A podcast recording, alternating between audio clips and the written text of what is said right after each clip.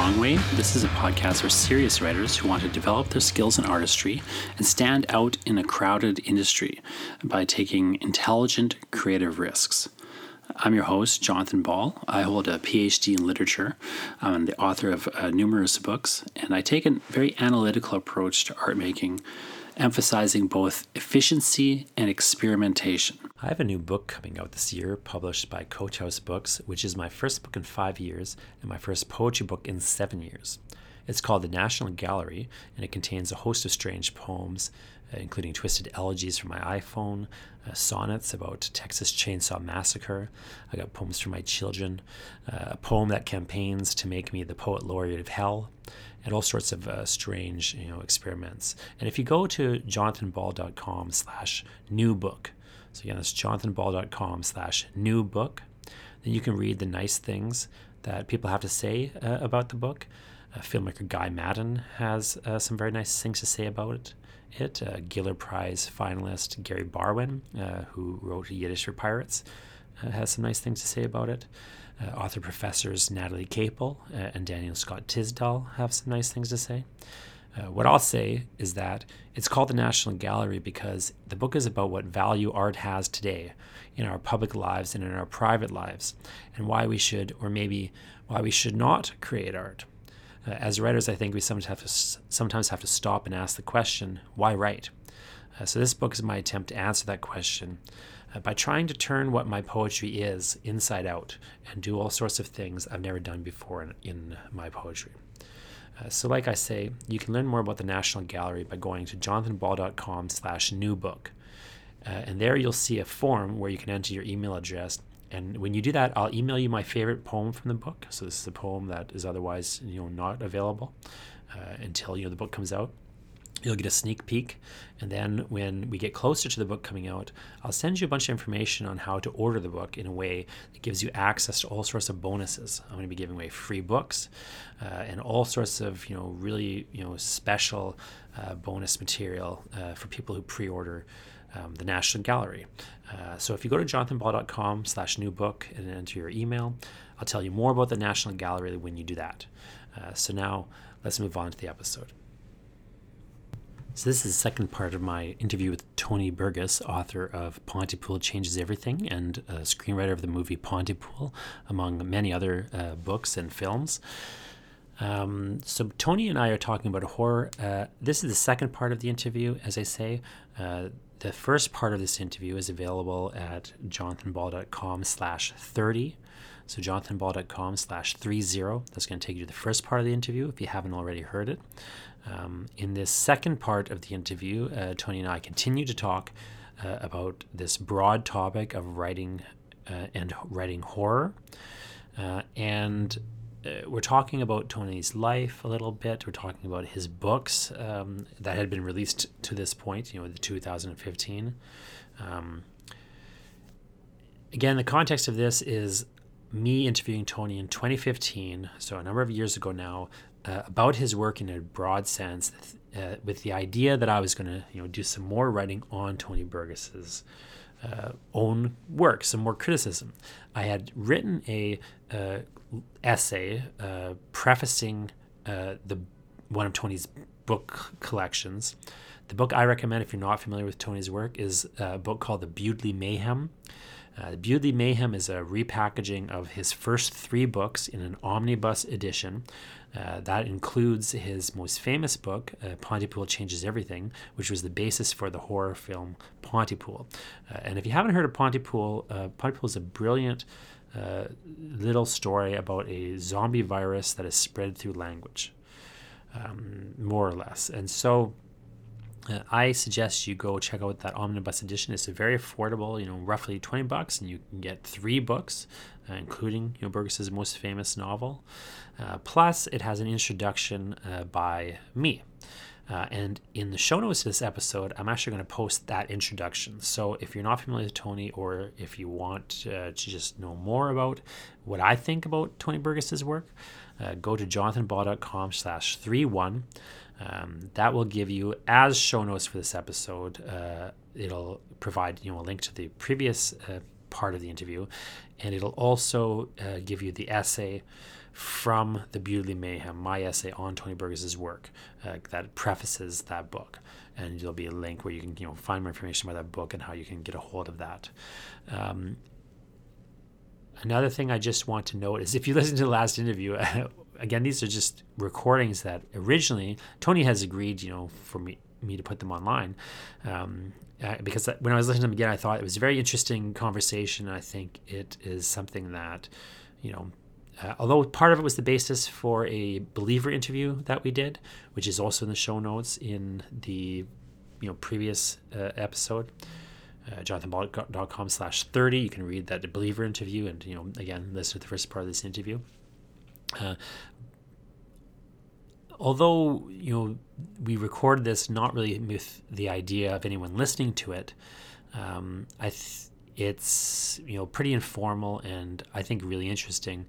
Um, but there is, you know, some sort of fun little thing. So, like, if you listen to the last episode, you'll notice that the the episode just ends when Tony's phone goes off. we kind of start the episode talking about uh, cell phones and how neither of us is, are very good at technology. And the episode ends when his just cell phone goes off. I noticed when I was editing this all together that you know that's kind of a nice. That's roughly half the interview. It kind of is a nice weird because of the interruption. It's a nice weird ending.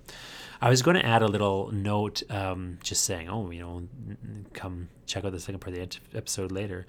But I just thought, you know, it just is funny to me. If you were listening to the episode and you, you were kind of confused about like why the phone rings and the episode just is over, uh, I just thought it was kind of funny. So this episode begins with after Tony has hung up the phone uh, after having to take the call. Um, we kind of get back into uh, the issue. So we just sort of dive cold into the topics uh, that we're discussing, continue our conversation. And so uh, here is the second part of my interview with Tony Burgess.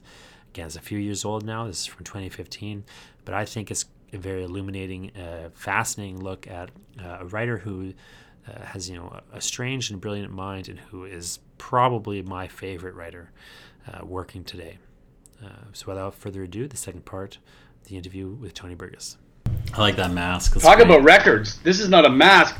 This is oh, really? a it looks like life, a... life cast of oh. my face that was done for a, a, big prosthetic thing that had to be put on uh, for a film we just shot. Oh wow! So that's actually that's know, that's, that's actually my actual face. Are you gonna have an exploding head, like a scanner's like exploding head? Or? I kind of do. I've got my uh, my jaws, hmm. mouth bubbly. I'm a surviving cult death cult master.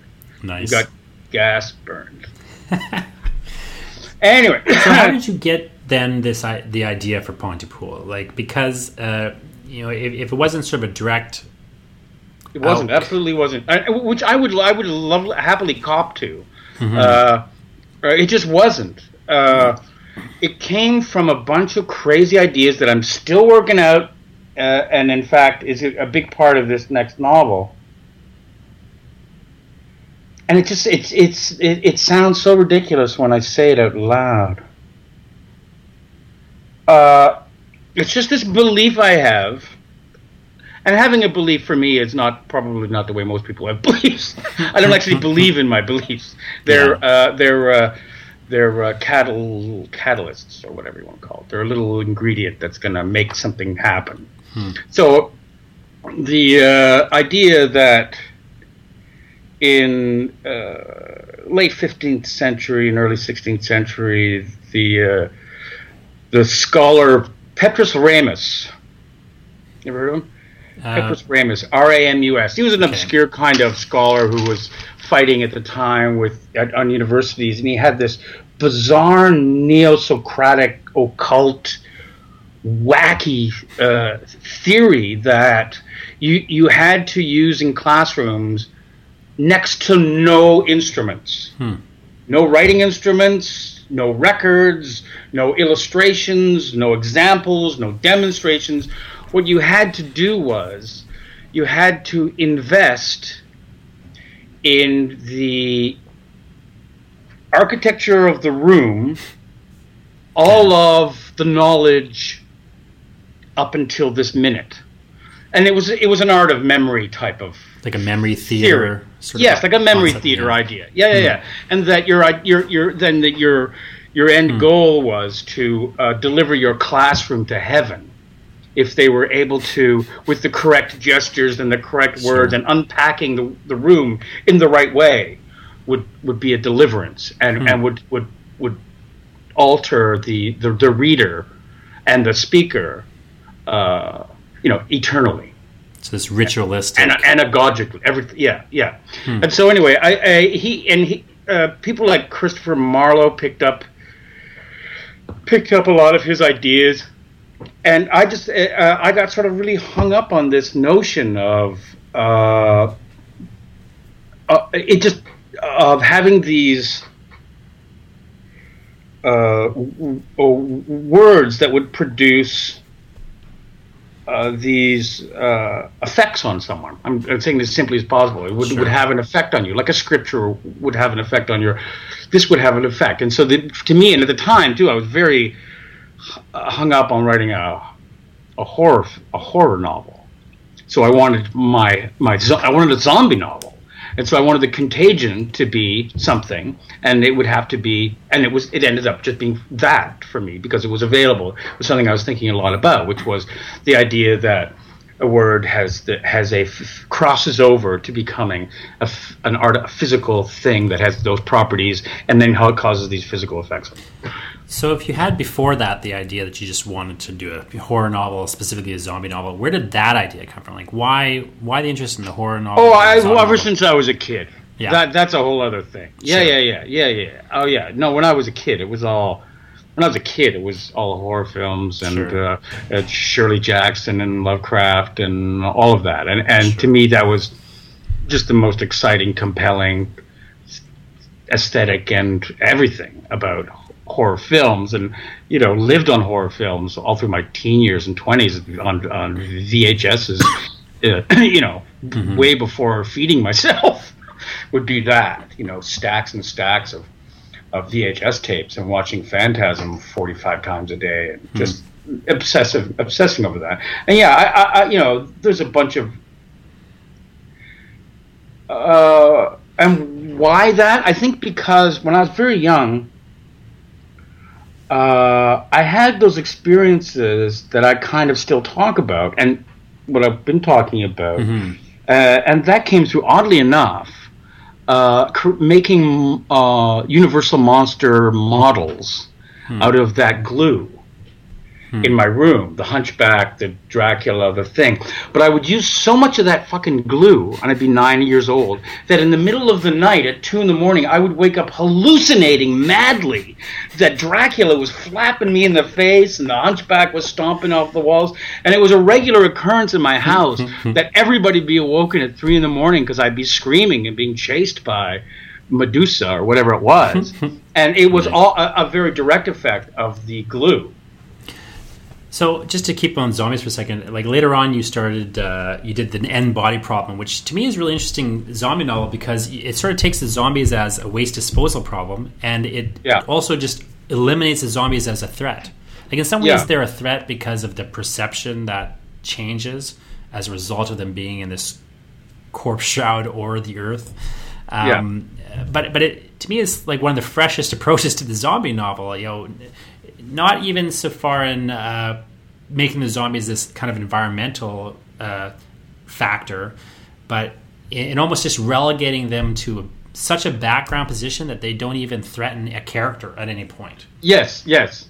Well, I thought to me that's a kind of a logical conclusion of of, of what seems is, is is apparent on every fucking frame of every zombie movie. Mm-hmm. That you can move slightly faster than them and it's not going to take a lot of effort, right? Slightly fat. milk. So if we yeah. just sped up our lives by twenty percent, zombies would be nothing but shadows. You know what I mean? Like mm. nothing but things that follow us. And so there's that. That's always in a zombie film. It's also part of what makes them horrifying because eventually, if you don't have anywhere to go, then you will be got or whatever. You know, sure. whatever the, yeah. the trap is. And so, yeah, absolutely. That was uh, when I. And once I sort of removed that they became horrible in all of these other sort of other ways that just started to surface with them, like the, the notion of things of animation, perpetual animation that has point that is pointless and and uh, never leaving, and all the things that yeah. Yeah, I mean, to me, it's so it's so interesting that it, it, it in other zombie movies and zombie stories, you tend to have like these other ways zombies are horrible, in addition to the fact that they're coming after you. Yeah. Um, but here you just have removed them coming after you. you know, like it's it's it's so you know such a simple operation on one level, but it, it really does open things up in this fascinating way, and then you get Yeah. an even darker story than you Oh, yeah. get with zombies, like. Which which often produce you know somewhat hopeful stories you know e- even like like I look at World War Z like the book World War Z which I really like but I mean it's ultimately Yeah. a very uh, fast it's ultimately an extremely optimistic book Oh yeah. Well, And- yeah. And, well, and they become, you know, yeah. They all they always always become, you know, stories about our better, you know, our better natures, even after Yeah. they're stories about our worst nature.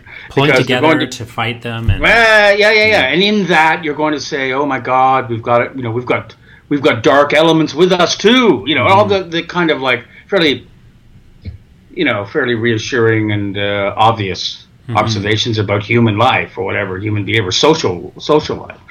But that to me is just sort of never all that interesting. Um, although I do I do enjoy it. I mean, I, I, I'm a zombie fan, right? So I- I'll watch. Uh, one of the things, and this is kind of goes back to what you were talking about before about where the monster is. And when I was uh, in my late teens and early twenties, and when the in the sort of boom of those the, the B grade VHS tape shitty movies, right? Where you had things like Driller Killer, which is actually a great movie, but you had things like Driller Killer, Phantasm, another great movie. But you know, Sleepaway Camp and Pieces and I Spit on Your Grave and all those films uh, I, I can watch them over and over and over again. And I, what was compelling to me was looking for a film that I felt the director or the people making it were awful. Uh, and that the film was terrible and it didn't even have to do much. But if I could sense that the people, the hands making this thing were awful, monstrous people with who would who would just as soon kill me as as you know what I mean. And, and that would be the thing. I was obsessed with that. And it, it showed up in th- you, you see it showing up in th- in different places. I think that Rob Zombie gets achieves that in something like uh, Devil's Rejects. It, it feels like the person making it isn't well and isn't isn't isn't going uh, is is ha- is happy with things that repulse us, you know, Sure. rep- repulse and pull us apart. I mean, because you know the scene in the motel where they're taunting, uh, you know, Three's Company chick. Uh, you know, it's Rob Zombie thinking this is what we want to do. We Yeah. want to we want to rape and torture that fucking bitch from Three's Company.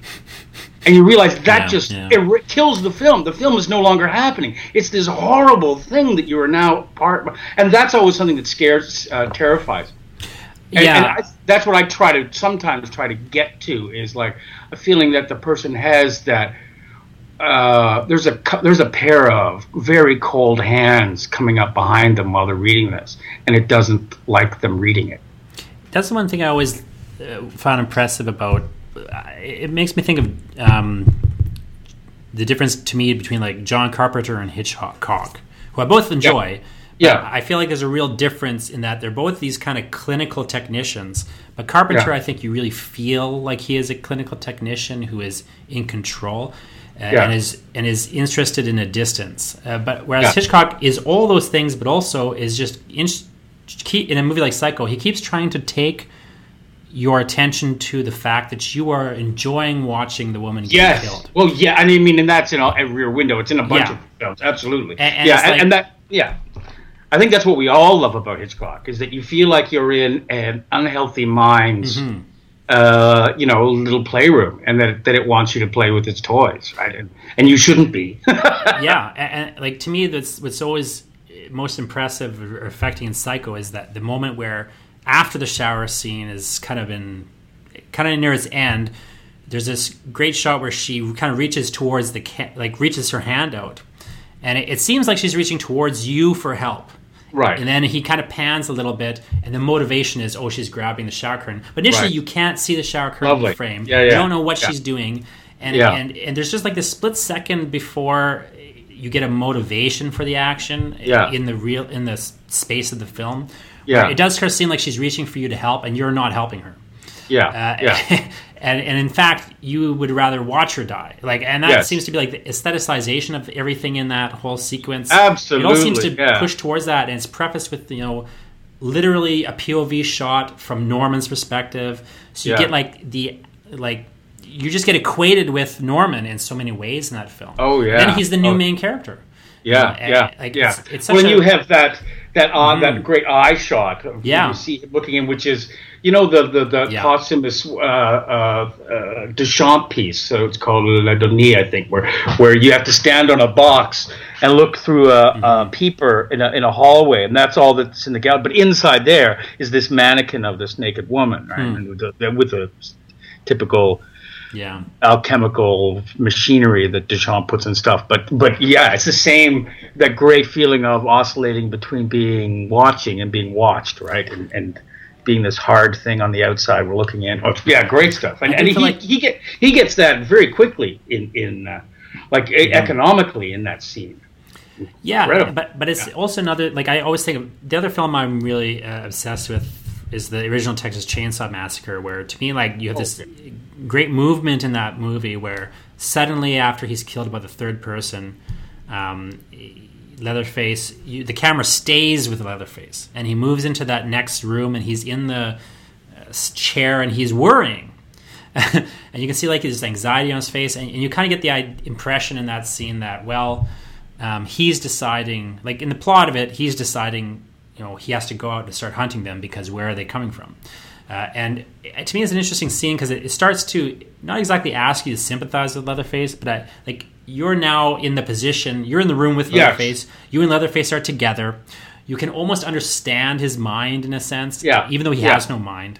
Yeah. Uh, and it doesn't. It really takes a couple interesting turns there. Uh, Yeah, yeah, but but like that closeness or that proximity to the monster, where you start to like, yeah, I feel like you're really. That's another film where, as you say, it does feel like it's made by horrible people.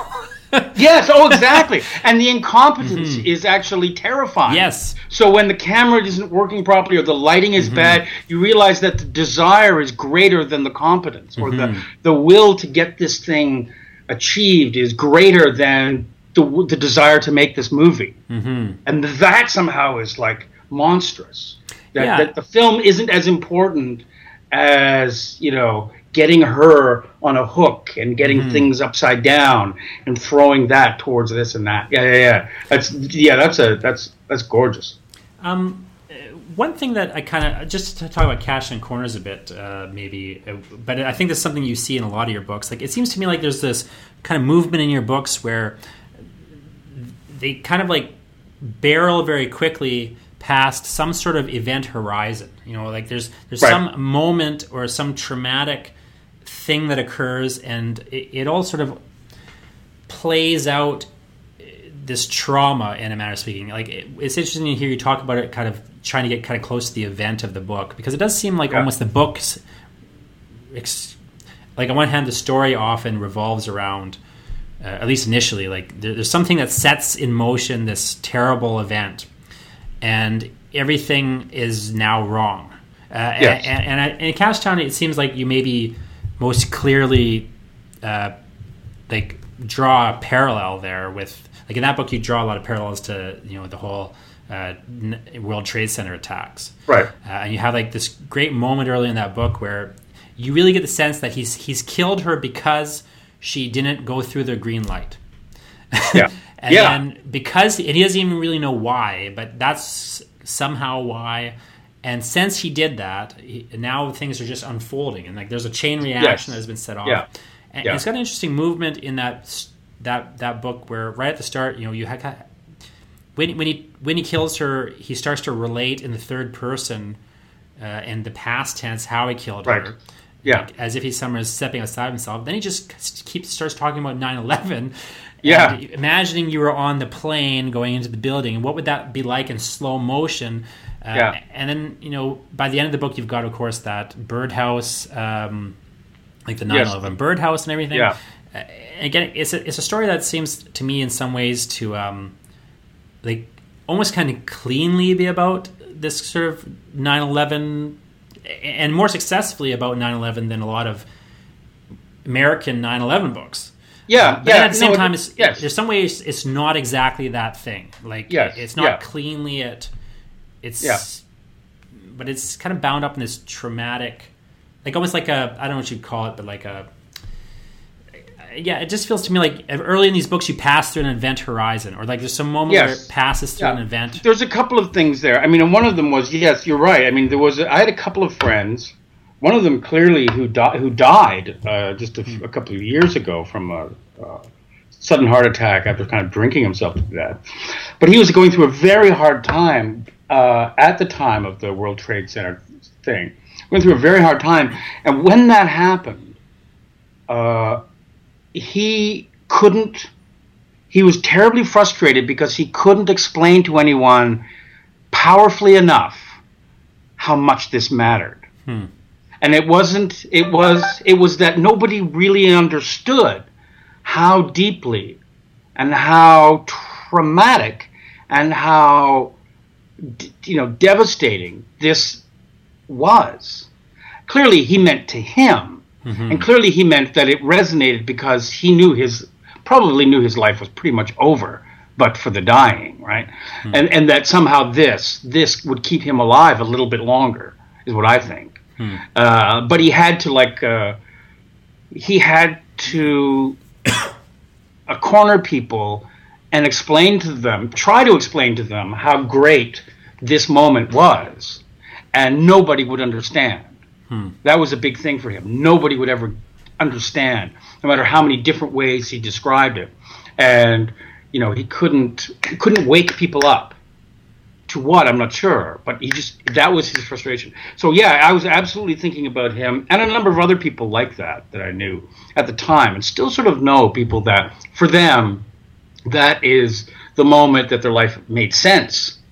And after and everything after that somehow is lined up in a strange way, either to die or to, to in some other meaningful way, you know, some other hmm. meaningful, probably.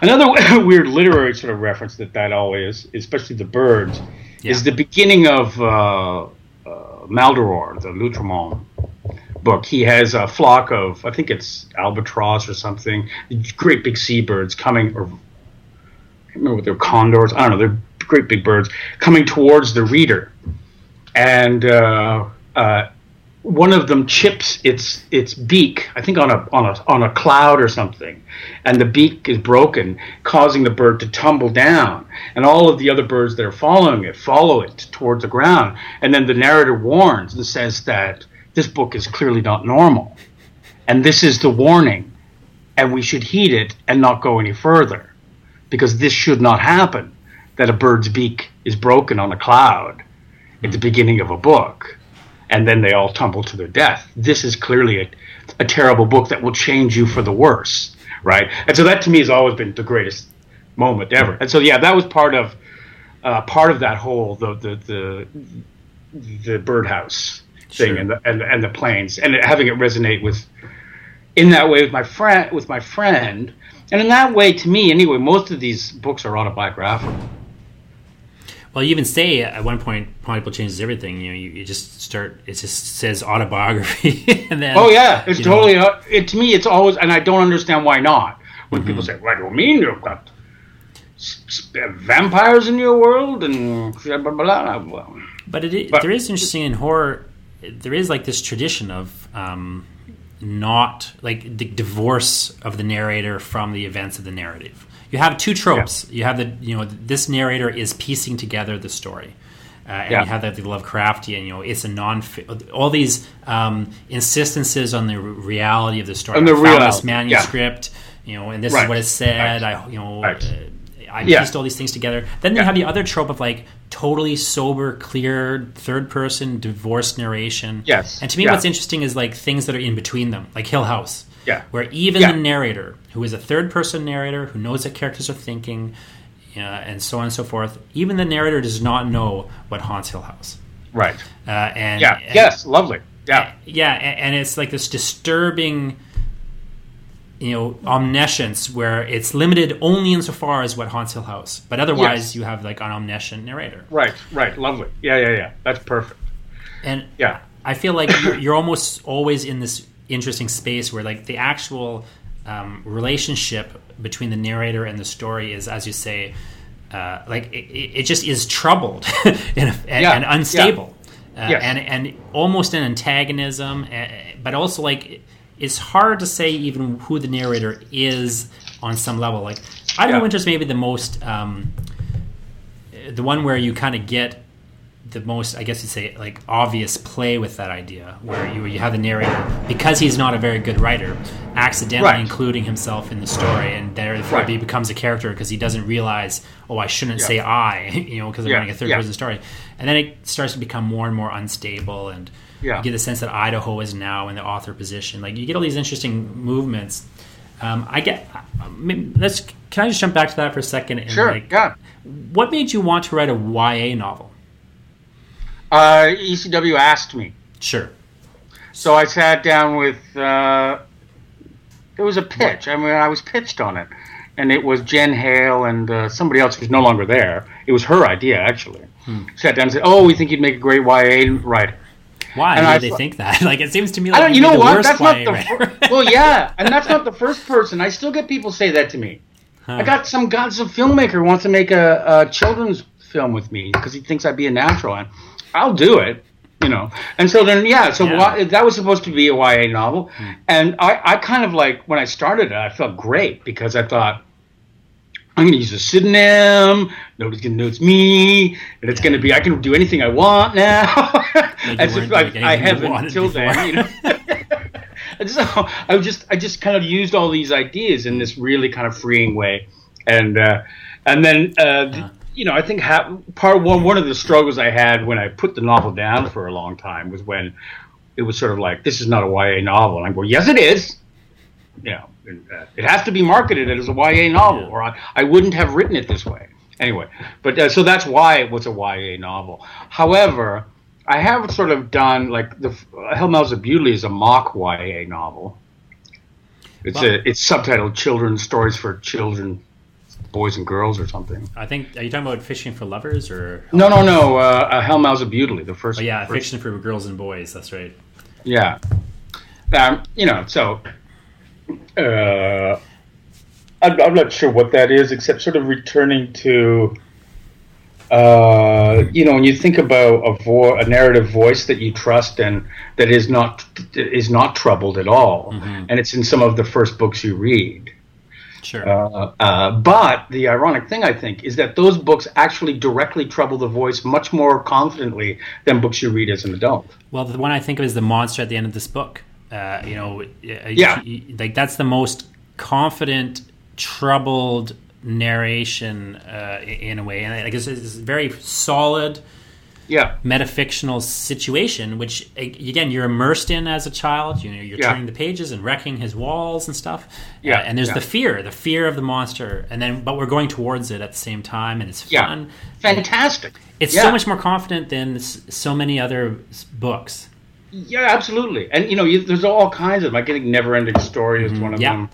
Uh, you know, they're all they're they're even the way that you know Lewis Carroll plays with it well, but uh, uh, yeah, I mean that was sort of um, the excitement for me anyway. The idea of of going to a a YA novel because it takes it, it takes that trusted voice too, and because that's part of the play the play the playground, right? Mm-hmm. Is that that that adult voice, uh, that more more experienced voice that is going to be fucked with. Um, uh, one thing I one book of yours I really like uh, especially is Ravenna Gets. And I like to describe it as a, it's a short story book but then everybody in the stories just gets killed. And so yeah. like there's like a story unfolding and then somebody smashes the window and kills everyone in the story. So the story just ends yeah. prematurely and then it goes to the next house. And then eventually yeah. you're in a novel because yeah. uh, because of how it failed to be a short story book. Perfect like, exactly right like where, where did that sort of you know well it's a funny thing. engineered in, in advance or well no it was kinda... it was one of those things that i talked about before where the book is eating the book as you're mm-hmm. writing you know it's a cannibal process. And so I, I started out yes with this very strict idea. I sat down with a and it was triggered by you know for good or bad or you know probably not for the reasons most people would do this, but I, there was uh, all this kind of information in the news at the time. It was during the sort of really bad period in the suburbs of Baghdad. Hmm. And all these reports of different people taking over different parts of streets, not even entire neighborhoods, parts of streets. And that the goal was to move laterally and kill everybody over there or kill everybody there. In the meantime, in, in this checkered way, normal life was going on. So you would have scenes like, you know, somebody's somebody's packing their school bag and getting a thing ready, and the next thing you know, uh, pellets rip the entire family to shreds. And this is not noticed by anyone because everyone is, is involved in what's happening next, whatever. Yeah. And so I took that idea in, in a very kind of strict way, uh, got a map of Collingwood, went out into Collingwood and sort of took a note of street addresses and names and stuff like that and wrote them all down. And then I, you know, I, I give every everyone would get a maybe a page and a half or two and it would it would begin as if this was not going to happen. So I, the the narrator wouldn't be able to prepare wouldn't be able to make it meaningful, would have missed that opportunity because didn't see this happening. And so it would have to be, oh, it was a failure because everybody died, but we'll start again. We'll move down the next house, start again. Okay. And the morning happened, and so and so came in, and and then but the narrator is working in good faith because it looks like he's setting up themes, and there, you know what I mm-hmm. mean. There is a narrative here that's happening, and and he clearly is investing his his toolbox in to make this work, and then it will have to start again. And then I, I was I was kind of stood back and let this go on for a while. I realized that for this to happen properly, it can't behave like this anymore because mm-hmm. it, it, uh, all we we know now that the, we will no longer we will always wait for that to happen. So like a page and a half in, we will wait for where's the bullet coming from, where's the death coming from, and so then it had to, the slaughter had to happen from somewhere within the story, from a different uh, location in the structure of the story, rather than through the window or or in the narrative pieces. It had to sort of happen that the story's ability to proceed is messed with. Yeah. Its its ability to observe is now its ability to mean is sort of played with in a way that's violent. And again, and other other things like that. And so then it becomes, like you said, it becomes a failed short story collection because it tried to succeed mm-hmm. too too much. It got too pure hearted, and then uh, it, it uh, becomes a uh, whatever it does, and, and that changes too to a bunch of different things. Yeah, and in some weird way, it almost seems like it kind of passes again, like this point where now it's a novel by default because you know you you've connected the stories through murder, in it, yeah. speaking. Like, be, be, yeah. now we realize, um, oh, one town has decided to murder the other town, and yeah. uh, that is you know now it is a story about that broader yeah. Uh, slaughter, uh, like as a generalized yeah. kind of concept, and, and, then it starts to move forward, and it's still kind of unstable, but in, a very yeah. different um, yeah. way, I guess you'd say. Uh, yeah. And it, it, makes me think of um, a lot of what you've been talking about. Makes me think a little bit of how I, I see uh, David Lynch often working. Where right. the one thing I like to say about Lynch is like Lynch realized that you don't have to actually have a story that makes sense on a surface level as long as it makes sense. It feels like a story like if it so yes. if it has like the structure of a story and it feels like a story, uh, then almost like it, it almost frees up the surface level to accomplish any task. to do to do anything at once. And mm-hmm. this goes right back to for me. I, I, understand that completely. It's a, it's a I think it's a very important uh, thing to get. Mm-hmm. Uh, but uh, uh, when I was sort of thinking in my mind how to create uh, the dynamics of an aggressive punk band through speaking in front of an audience. And it's it, it, you have to there are certain things you have to satisfy first.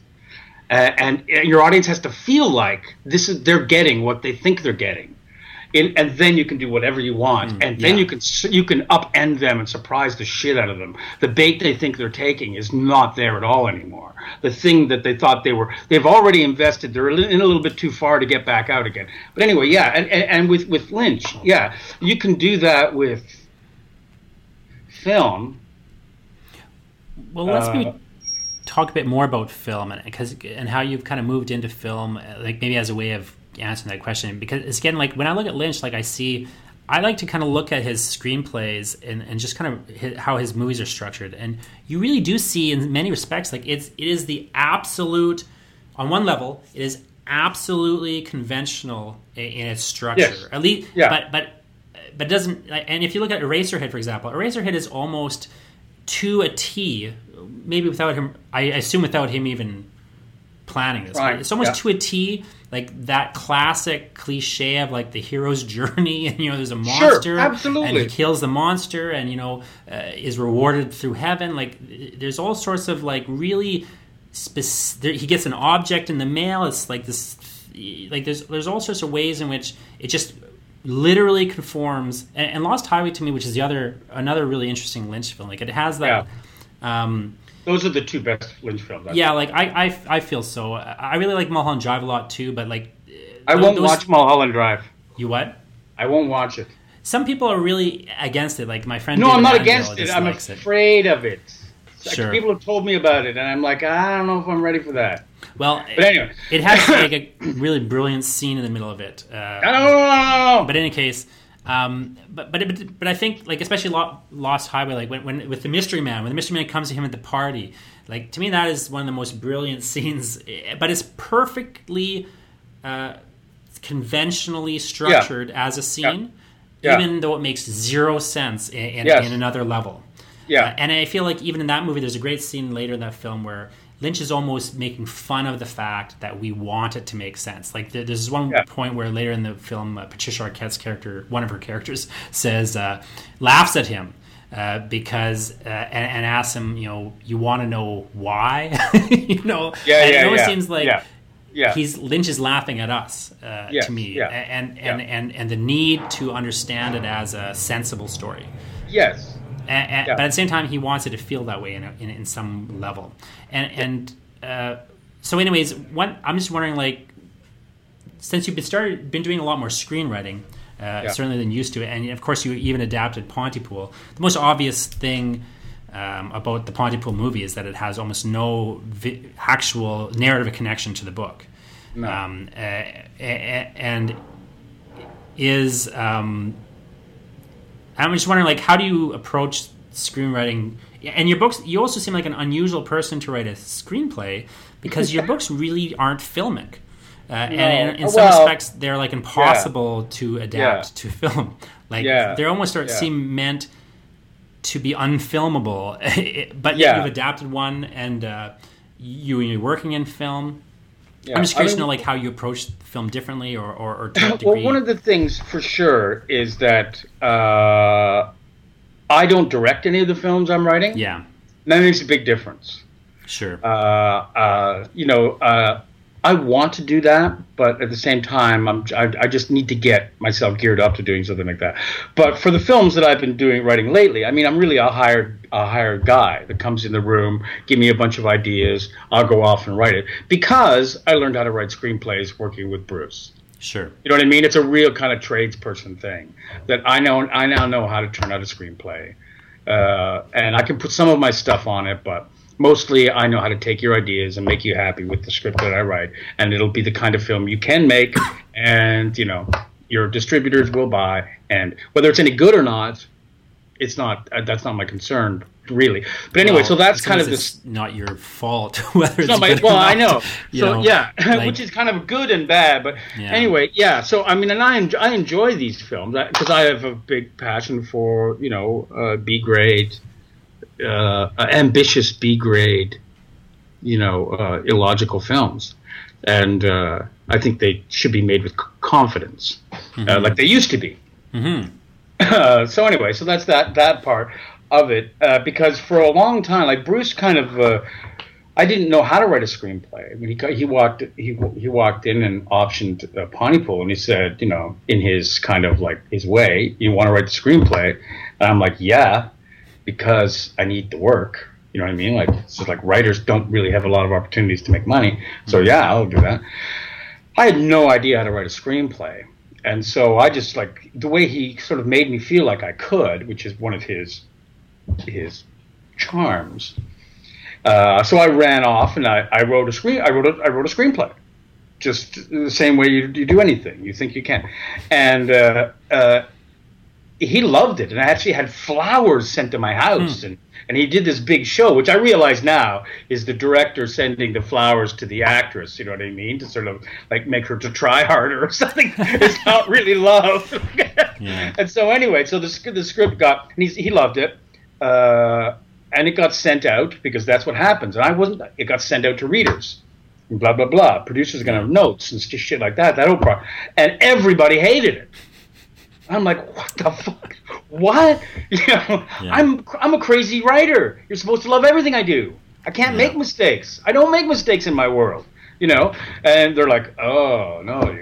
And so then other people brought. It. So it was about ten years hmm. of me writing and rewriting 20, 25 drafts, wow. completely different drafts for probably at least 10 or 12 different producers over time, good ones. Hmm. And working with Bruce and different different people, and, and at different times, co-writers would come on, and then they go and come and go, come and go. But really, for me, that was learning how to actually write a screenplay, which which does make a difference, much more so, I think, than maybe I have an had an intuitive sense of how to write a story or how to write fiction or, or that kind of thing because I, I read. I'm not sure how that how I you know. And even then, I, I, probably play more as a with my incompetence than with my my my skills. But anyway, so it took a very long time to figure out how to do that. I still haven't written the film that is uh, one that I would tell direct you know what sure. i mean and i've often wondered about that because some people go well just you go off tones and you come up with something and come back with this i'm like no you can't do I can't do that because I'm going to come back with something. And you're not going to. You're going to be on page one. and You're going to go. We can't. We can't do anything with this. Yeah. This is fucking crazy. You know. I, uh, so I'm, I'm waiting to some. Working with some people that you know I've been talking to about the possibility of me directing a, a feature, which I'd love to do. Which I'm. That's one of the things that I need to do. And and uh, and and try my hand at that. So uh, you know, the whole screenwriting thing is is still an apprenticeship for me, even even 15 years on. I want to can we I want to jump back maybe uh, you know before I can let you go I want to jump back to something that you were talking about um, not you know today but earlier where you in, in, in the kind of other part of the interview that I was doing earlier you were talking at one point about how in some ways what you see yourself doing is phatic fiction and it has right. this like phatic um, uh, interest or goal, I suppose it might say, rather than um, what we might otherwise think of fiction yeah. doing. Yeah, uh, and, and, and I can see how in some ways that starts to connect to this process that you've developed and some of the concerns or the aesthetic interests you have here. But I wonder if you could maybe just talk a bit more about what you maybe mean by phatic fiction. And, and the kind of question I specifically have is like, well, what is then the the um, the, like we t- we think of you know phatic speech as a you know something that's expressing rather than really having a meaningful component. Yeah. Um, yeah. Or and so what I'm wondering is like, well, what are these things expressing? Like, what are these okay, books well, expressing? all right. Well, the, by phatic, I mean uh, by phatic language. Mm-hmm. I mean, to me, phatic is emptying emptying the instrument mm-hmm. of content so that it becomes apparent to you that I am here. Because sure. that's all that's that this can do is say, I am here. Mm-hmm. There is no other freight, there is no other direction, there is no other lesson, there is no other content, material, and anything that I might put there will interfere with the signal. Sure and you will know you will no longer know if I'm here or not. Uh, uh, so I very I, I don't believe that I have anything or that I have ever this is just going to sound so insane that I I don't believe that I have ever said or thought anything or heard or read anything that was of any value unless it was uh, disposable, ephemeral, and losable when the far more important feature of that instrument is to let you know I am here.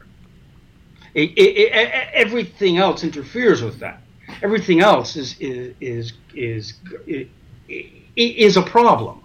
Sure. And the only the only thing that can possibly be successful in any what we conventionally call a meaningful way is for you to know that I am here and me to know that you are here. And there isn't any, like this, I'm, I'm, I'm, I'm sounding like a mystic now, but there isn't anything else.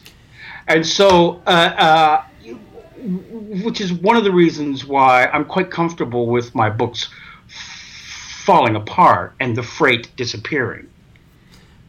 Was uh, sorry, I mean that's just that sounds ridiculous. I know, uh, but uh, I don't think it sounds ridiculous. Uh, what I think is interesting about it is um, that you're working in, with horror, and so to me, I guess the, I wonder like is horror the best material to work with to you know to to to indicate you know that I am here, or is I am here producing horror? That yeah, well, that's a very good one. I mean, well, it could be that they are good; they service each other well. Hmm. And that, and maybe that we, we, you know, you could go to the Stephen King's hierarchy of, yeah. you know, what you want to do, and maybe what I want to do is say hello. That's my A game, right? and yeah. and to, and then to have all of this other content would be my hmm. C game, right? That, that's going to give give other people something else to talk about. I find that Phatic fiction sort of pro. I find it so interesting because it, kind of produces this, especially in horror, because it, it, yeah, it kind of produces this interesting situation where maybe it's horrible that you're here, or maybe it's horrible. Oh no, exactly. You no, might lose exactly. that message, uh, and yes. like the the here-ness yeah. is lost, or maybe you know the form is horrible. Like uh, w- yeah. one thing I find when I teach your books is that. Uh, some like or, or I've, I've, done this some other, a few other books that I've taught like um, there's Stephen Graham Jones has a great book called Demon Theory, uh, which uh, again when I teach it it becomes really like when I teach Pontypool it becomes very disturbing for the students that it is not a normal book like and they, right. they find the formal difference uh, the way that it, it is kind of again almost a category violation or a right. transgressive thing yeah. like as a book like the yeah. form of it is, is monstrous somehow it's it's perverse and it's embarrassing mm-hmm. because it's not it's not yeah it didn't come that way and they yeah. find it disturbing that you're talking to them like like like in Pontypool people are very disturbed by the autobiographical segments or like the ones that are meant you know clearly as a kind of autobiographical intrusion yeah um, like they find that really disturbing and, and, they're not used to it and it, again, like uh, to me, it's it's really disruptive. fascinating. Yeah. It's disruptive, yeah. yeah. And, yeah. and it on one hand, I think I think it kind of comes out of that tension that you were you kind of talk about, and and again, the tension I see in Lynch a lot, and where it becomes horrible often in Lynch is where it seems like it's a movie, but it's not operating like a movie. Right. Uh, and you, yeah, you kind of it just feels wrong. Like it feels like yes. he, it shouldn't be uh, and yet, you know, here it is, insisting on his presence. Yes. Yeah. Oh no, I love that. I love that. I love that. I mean, and that goes to a whole bunch of different things. Uh, one of them, uh, well, uh, uh that uh, to be here is is is a disruption. The, the something phatic is something we quickly get rid of, and, and, and treat as if it isn't there at all. Yeah. Know, hello. Yeah. Hello. Know, it's the most formal kind of. Mm-hmm. Reminds me of the the way uh, uh, things that are considered the most spontaneous are often the most codified. Sure. You know what I mean? Like, uh, well, and that great, the great argument which I, I refer I refer to all the time because it's something that keeps my head thinking. Good old Rosalind Krauss did a bunch of papers on uh, uh, the difference between a Magritte and a a, a, a Dali, or or no, the difference between a, a, a surrealist photograph and a uh, a Magritte, hmm. and that they are both achieving the same thing. And one of them is, you know, one of them is completely banal, and just it could a photograph of anything. It's the act of photography, which is automatic, right? And the other is the Magritte, which is the presentation of uh, autom- automatism, you know, as as an as as a as a clinical idea of automatism. They're both referring to the same thing, but as products, as things in front of you. You know, they're both via disruptions, but they're completely, completely different being here. Makes me think also of Ligotti, and like I just read um, uh, "Conspiracy Against the Human Race," which is his nonfiction book about pe- pessimism. Uh, yeah, and you know, he, he, but Ligotti has this interesting. Um, and it's not original to him. He's kind of talking about the history yeah. of it, but yeah. th- that interesting idea that somehow consciousness is a monster uh, yeah. and a monstrous thing, and like, and the and the presence of you here is potentially um, horrifying, like in and of yes. itself, like at least from a certain point of view. Uh, whereas, like from another position, of course, the the monster is you know like the monster is there and you have to get rid of the monster you know. Yeah. There, there's again these kind of interesting there's just this the horror perspective of I am here is you know either I'm here in the nightmare or yeah. you know my present I am the monster.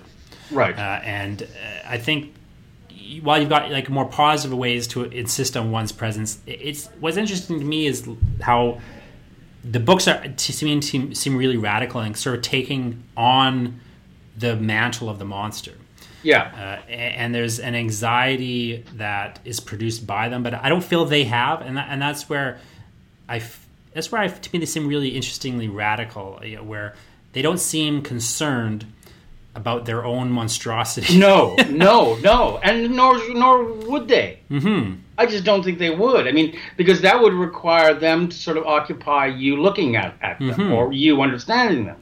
And you know, like it's not like a, a, snapping turtle running around in the muck goes, "Oh my yeah. god, my horrible mouth," you know. yeah. but, but, it uh, is the difference between I think the metafictional approach that you were talking about not doing and this kind of maybe approach that you have.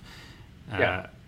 And where say like in the mouth of madness by Carpenter or some of those uh, other, you know, otherwise interesting horror works sort of fail. Like they fail maybe in the moment of you can tell when they fail. The moment mm-hmm. for me, anyway, tell the yeah. moment they fail because they're ref- they they they they lean against a stable frame of reference that they didn't have before then, and then from then on in, that that frame of reference will never be exposed again. Sure, it will now be hidden in in in, in the in the in the uh, in the thing, and it will no longer uh, it will no longer matter. Anyway, that, and that you know you can see that in all kinds of things do that. Uh, Jacob's Ladder did that to yeah. me. Remember, very disappointingly, and uh, I mean, I, I have uh, had to do that with film, and been forced to do that. Where you know, I thought, "Fuck sakes, man!" Like in Ejecta, I, just, I, I, I, we were having a problem. How do we resolve? What is the ending going to be? And I said, well, just have the ending.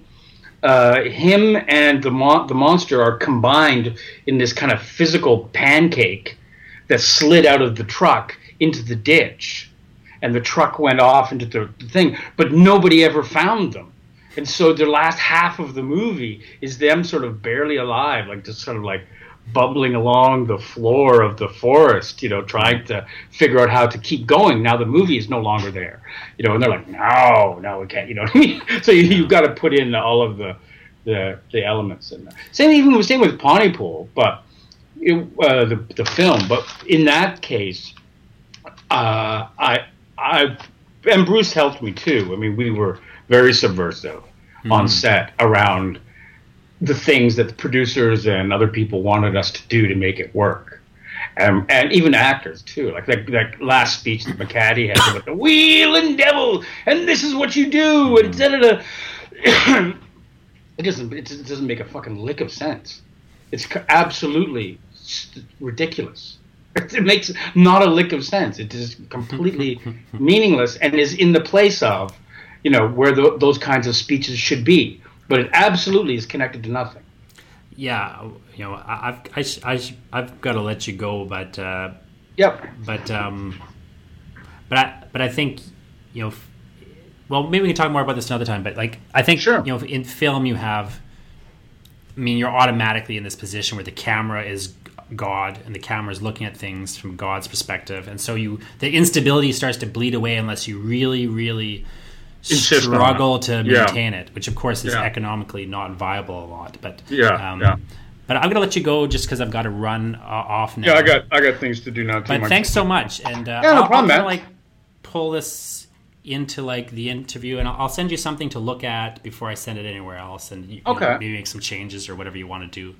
Um, but yeah, thanks. This is great. Uh, Awesome. Uh, Thanks so yeah. any anytime you want to do anything, follow up. Let me know. Got Oh, yeah, great. Random question. I'm I'm always available to you, Mr. J Ball. well, thank you. Nice to talk to you, and yeah, we'll talk Absolutely. again. Right. For sure, man. Bye. Ciao.